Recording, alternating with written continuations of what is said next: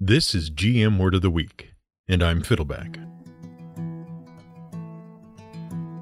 Punk. We here at the Word of the Week are pretty set in our ways these days. Okay, we're grumpy old men. We like good old classic fantasy games, and we think Dungeons and Dragons was better way back when. We yell at clouds, and we tell kids to get off our lawn. And of course, we remember when 50 cents would buy you a trip to the movies, a bucket of popcorn, a soda, and a new Ford, provided we were willing to walk 15 miles to the movie theater against the wind, in the snow, barefoot, uphill both ways, and we were happier because we had discipline back then. But we didn't have 50 cents because you had to work a week at the factory to make a nickel, so we were poor as dirt, but it didn't matter because we were happy that way. And besides, a nickel would buy you a loaf of bread and a roast beef because money just went further those days. And. Oh, okay, all right, we're not that old.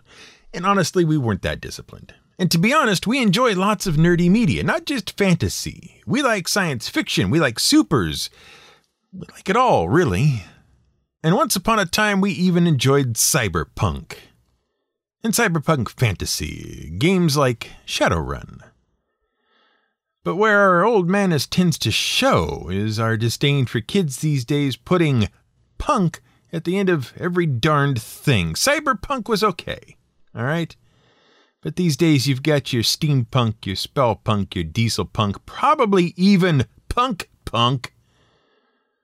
Punk has become one of those suffixes that just gets crammed onto the end of everything, kind of like attaching gate to the end of every scandal. It's a suffix that has outlived the thing it references, and a suffix that has had all of its meaning diluted. It's become just a standard genre convention, which is kind of ironic because the word itself should never be a part of anything conventional. And honestly, our disdain for the various punk genres, well, that's actually more appropriate to the meaning of the word. So, how did punk become a sort of genre modifier suffix? Which punk genres came first? Where did they come from? And who can we blame for this linguistic crime? Who can we, as grumpy old men with no patience for all these punk genres, yell at? Well, ultimately, we're going to yell at Bruce Bethke and John Clute. And we're going to yell a lot at William Gibson. Surprisingly, we're not going to yell about Queen Victoria so much, but we will yell about Thomas Edison. And not because of that elephant electrocution thing that he's been blamed for, but never actually did. Like, not at all. And since we're going to talk a little bit about Edison, we'll take a quick moment to clear up that little lie. The story goes that in America in the late 1800s, there were two electrical standards under consideration alternating current or AC, and direct current or DC. Both had virtues, both had flaws, but DC was the current standard that American inventor, industrialist, and businessman Thomas Edison supported, mainly because it was the sort of current his companies provided. Now, AC was winning the debate, mainly because it was more efficient to transport via wires over long distances. So, in a fit of cartoonish villainy, Thomas Edison supposedly held a great public event in which he electrocuted an elephant to death with alternating current in a brutal fashion, attempting to prove that AC current was unsafe, basically to scare Americans into supporting direct current and thus his business enterprises. Except that's not at all what happened. In 1903, a circus elephant named Topsy was put to death using alternating electric current. And it was a big news story. And it was even filmed. And the people who provided the electrical current did come from a company bearing Edison's name. But the truth is that Edison had very little to do with it, and nothing to gain. See, by 1903, the War of the Currents was over. America was on the alternating current standard, and had been for 10 years. Companies like Consolidated Edison were already providing alternating current power. It was a done deal. Edison had even issued a public statement admitting he should have backed AC from the beginning. He was a good loser. And Edison was not really directly involved in the management of his companies anymore at this point. He wasn't at the electrocution. At best, he might have provided some technical consultation. The truth is, Topsy the elephant had been sentenced to death because she was, what was called at the time, a rogue circus elephant. She was captured in Asia in 1875 and shipped to the US, where she became a performance animal for the Forepaugh Circus. At the time, the Forepaugh Circus and the Barnum and Bailey Circus were in direct competition. Each was trying to gather the most impressive collection of elephants. Unfortunately, Topsy was badly abused by her owners. We'll skip over the unpleasant details. The result of all this was that Topsy became ill tempered and aggressive as a result of the abusive treatment. She changed owners several times and went from being a performing animal to a work animal, but each owner seemed more abusive than the last by most accounts. And there were several scares and more than a few accidents. For a while, her status as a man killing elephant heightened her popularity, but she quickly became a liability. In the end, the owners of Coney Island's Luna Park, who had ended up with Topsy, decided she was too much of a liability, and they negotiated with the Society for the Prevention of Cruelty to Animals to have her executed. But, in one last bit of commercial exploitation, they decided to make it a public spectacle. And they commissioned technicians from one of Edison's companies, a forerunner to the Consolidated Edison Company, to actually handle the execution. Topsy was drugged and then electrocuted. But the electrocution was swift and Topsy died almost immediately when the current was turned on. It was not a brutal spectacle. Now it's interesting that this takes us to both Thomas Edison and circuses and to the late 1800s because the story of the punk genres, and specifically of both cyberpunk and steampunk, have their origins there. Not only that, but this is also around the time that the word punk entered popular American vernacular. It was even used by circuses at the time. They had punk days, which were days when kids were admitted free, because the word punk, by that time, had come to mean an inexperienced young person. But the word had evolved greatly from its original meaning by that point, and it would continue to evolve. The word punk dates back to at least the mid 1600s, and it was used to refer to a piece of rotten wood that could be used as tinder. And you've probably heard the word punk used for a long match or stick that's used to light something on fire, like fireworks, right? That's why.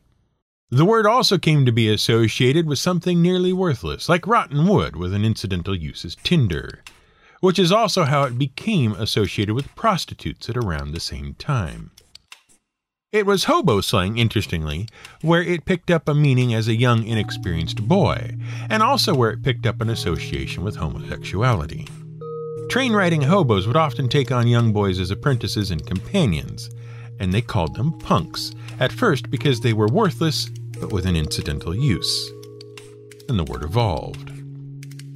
It was that same sense of the word, one that combined worthlessness and inferiority with a sense of inexperience and apprenticeship, that helped the word gain its other meaning in the 1920s. At that point, it was being used in the criminal underworld as slang for an apprentice criminal, and it entered law enforcement slang with the same meaning. A punk was a young, inexperienced criminal, a hoodlum.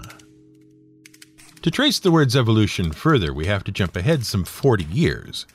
As we've talked about before in previous episodes, in the 1950s, a new style of music had emerged in the United States that combined a number of older influences. Those included blues, jazz, swing, gospel, folk, and country and western. It was called rock and roll, and it was hugely popular. And it became very mainstream, and it became big business. But as with any culture, there appeared a counterculture in the 1960s, you had groups of young musicians with no training, no instruction, no money, and sometimes very little talent.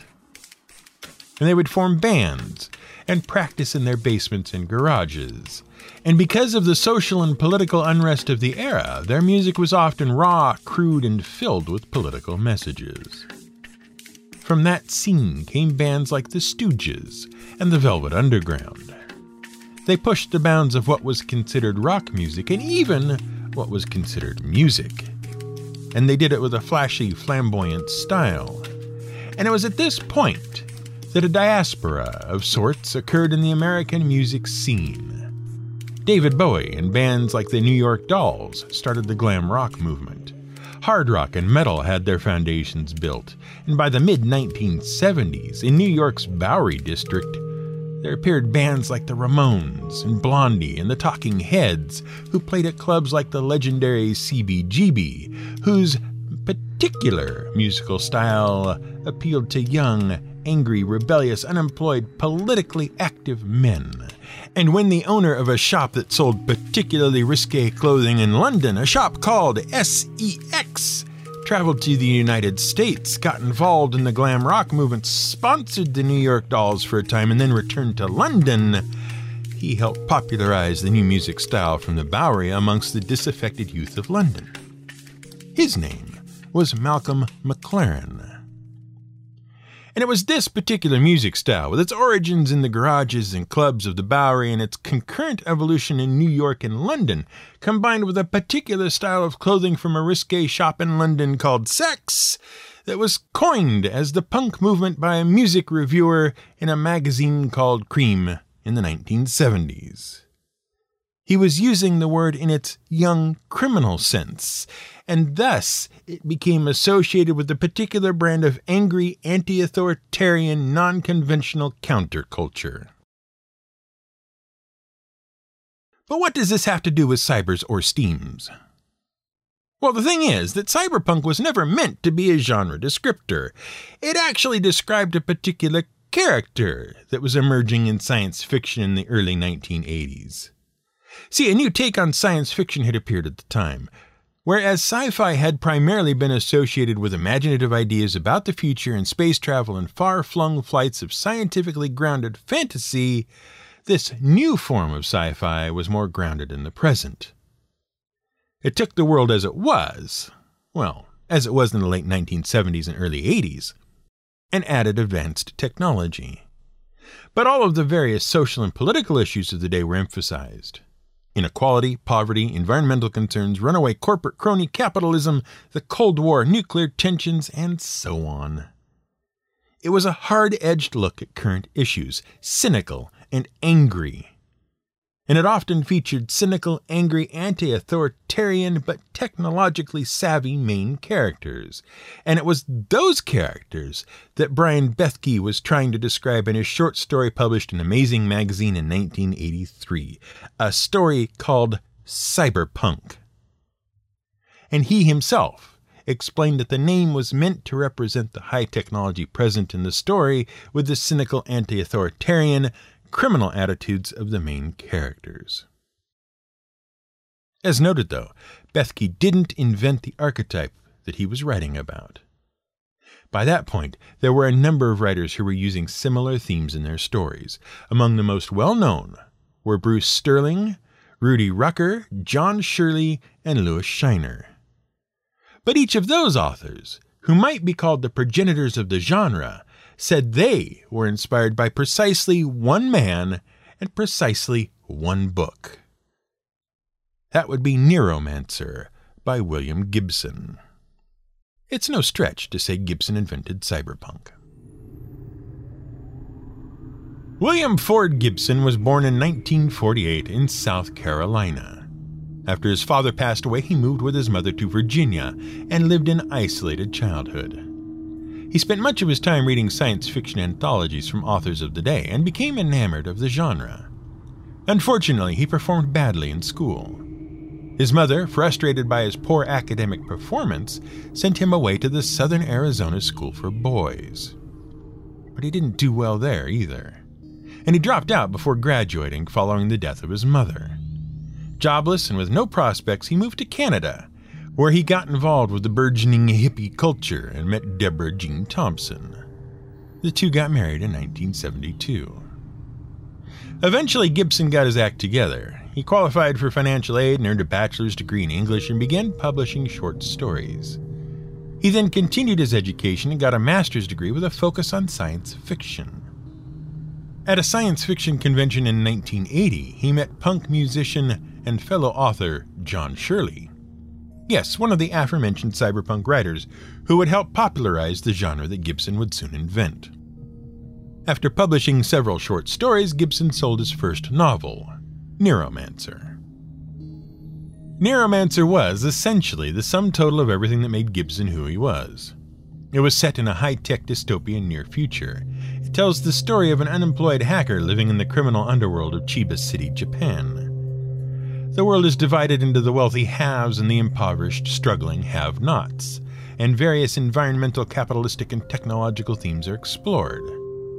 Most notably, Gibson coined the term cyberspace to describe a vast network of interconnected computers across the globe, which took the form of a virtual reality other space. Case, the main character, had once used cybernetic implants to project his consciousness directly into cyberspace to pull off amazing data crimes. But after he betrayed the criminals he was working for, he was poisoned, and the brain damage left him unable to access the virtual world. Ultimately, he teams up with a cybernetically enhanced bodyguard named Molly to take on wealthy elites, corporate powerhouses, and rogue artificial intelligence supercomputers.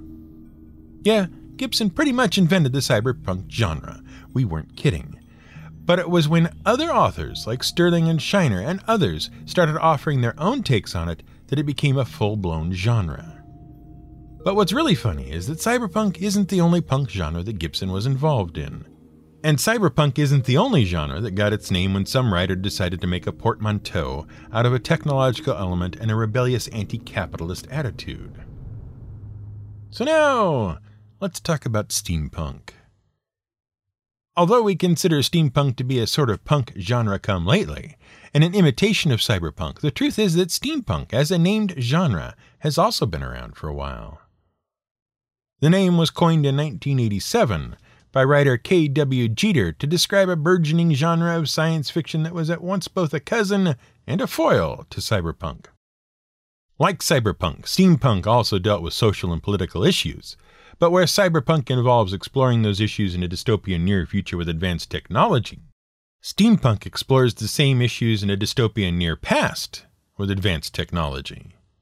Essentially, takes high technology and transplants it into the Victorian era of England. The Victorian era is named for Queen Alexandrina Victoria, who ruled the United Kingdom of Great Britain and Ireland from 1837 until her death in 1901 which made her the longest reigning British monarch in history. She was born to Prince Edward Augustus, who was then the fourth son of King George III. Unfortunately, the various sons of George III hadn't had much luck producing heirs for their lineage. They married late and had bad luck conceiving children. In some cases, the children didn't survive. After George III passed away, Victoria's uncle George IV took the throne, but he died childless and his brother William IV also had no living heirs. When William IV passed away, Queen Victoria ascended to the throne despite some political maneuvering by Parliament to limit her powers. The era of Victoria's reign is recognized generally as a prosperous and peaceful time for the British Empire, and it is also seen as a period of social reform and great progress. Consequently, Victoria is remembered as a beloved, just, and popular leader, and it is true that the British colonial empire expanded greatly under her rule and brought a great deal of profit home. It's also true that the Industrial Revolution picked up steam and led to many great advances. But as always, that's not the whole story. For example, despite that the period is often characterized by the phrase Pax Britannica, the British peace. The truth is, the Empire was at war with someone overseas for pretty much the entirety of Victoria's reign. And despite great increases in justice and worker protections domestically and great social progress, colonial subjects in Britain's overseas holdings were not so well treated. Then, too, was a rampant increase in poverty and overcrowding as a result of a population explosion and a great increase in urbanization as the economy shifted from agrarian to technological. Wages were kept low due to rampant unemployment. Many areas of the large cities like London were covered with dirty slums. Crime and prostitution ran rampant. And despite attempts to rein it in with various laws, children were employed for long hours in dangerous conditions in order to earn enough money for their families to get by. So, it was an era of prosperity and plenty for the haves, but not for the have nots. Much like the dystopian future of the cyberpunk world. And in fact, the parallels between the modern era of the 1980s in which these stories were becoming popular and the social and political climate of the Victorian era is precisely why many authors set their stories there. Because in truth, steampunk has much less to do with Victorian England and much more to do with mad inventors having crazy adventures in the American frontier west at the turn of the 20th century, which were inspired by Thomas Edison. Yeah, you heard us. Let us tell you about the Edisonade. But first, let us assure you that we're not discounting the influence of Victorian era writers like Jules Verne and H.G. Wells. Yes, they wrote about steam powered high technology in Victorian England. They influenced the steampunk genre. But another genre of science fiction that is now largely forgotten has even more to do with modern steampunk. See, in the late 19th and early 20th century, in America, dime novels were incredibly popular. These were short books cheaply printed and sold for a dime apiece. For some context, that'd be like three American bucks today, taking into account inflation. And among the most popular were a peculiar set of stories that combined high technology, inventiveness, and resourcefulness with exploration of the American frontier. In most of the stories, an adventurous young man with an inventive spirit has ludicrous adventures in the frontier, helped along by strange gadgets of his own invention. Especially steam powered mechanoids in the 1868 story The Steam Man of the Prairies by Edward S. Ellis. And many of these books idolized Thomas Edison himself. There were numerous stories featuring the adventures of Thomas Edison Jr. by many authors, including Philip Reade and Thomas Edison himself featured in a story by Garrett P. Serviss called Edison's Conquest of Mars. And not to be outdone, we have to mention for those Tesla fans out there, Tesla was also sent to Mars in the story To Mars with Tesla, or The Mystery of the Hidden World. These stories eventually got nicknamed Edison Edisonades. And many of the technological themes that eventually appeared in steampunk fiction first appeared in those stories, and were combined with social and political themes of the 1980s, as reflected in the socially and culturally similar Victorian era. So that's the real story of steampunk. And that also just goes to show how much further money used to go. For just the equivalent of three bucks, you could get a book about Thomas Edison and Tesla using robots to conquer Mars. Nowadays, three bucks won't even get you a cup of coffee because things were just better back then. Now get off our lawns, you dirty punks. This has been GM Word of the Week. It's written and researched by the Angry GM and produced by me, Fiddleback. You can support us on Patreon at patreon.com slash gmwordoftheweek. You can find more at gmwordoftheweek.com and theangrygm.com.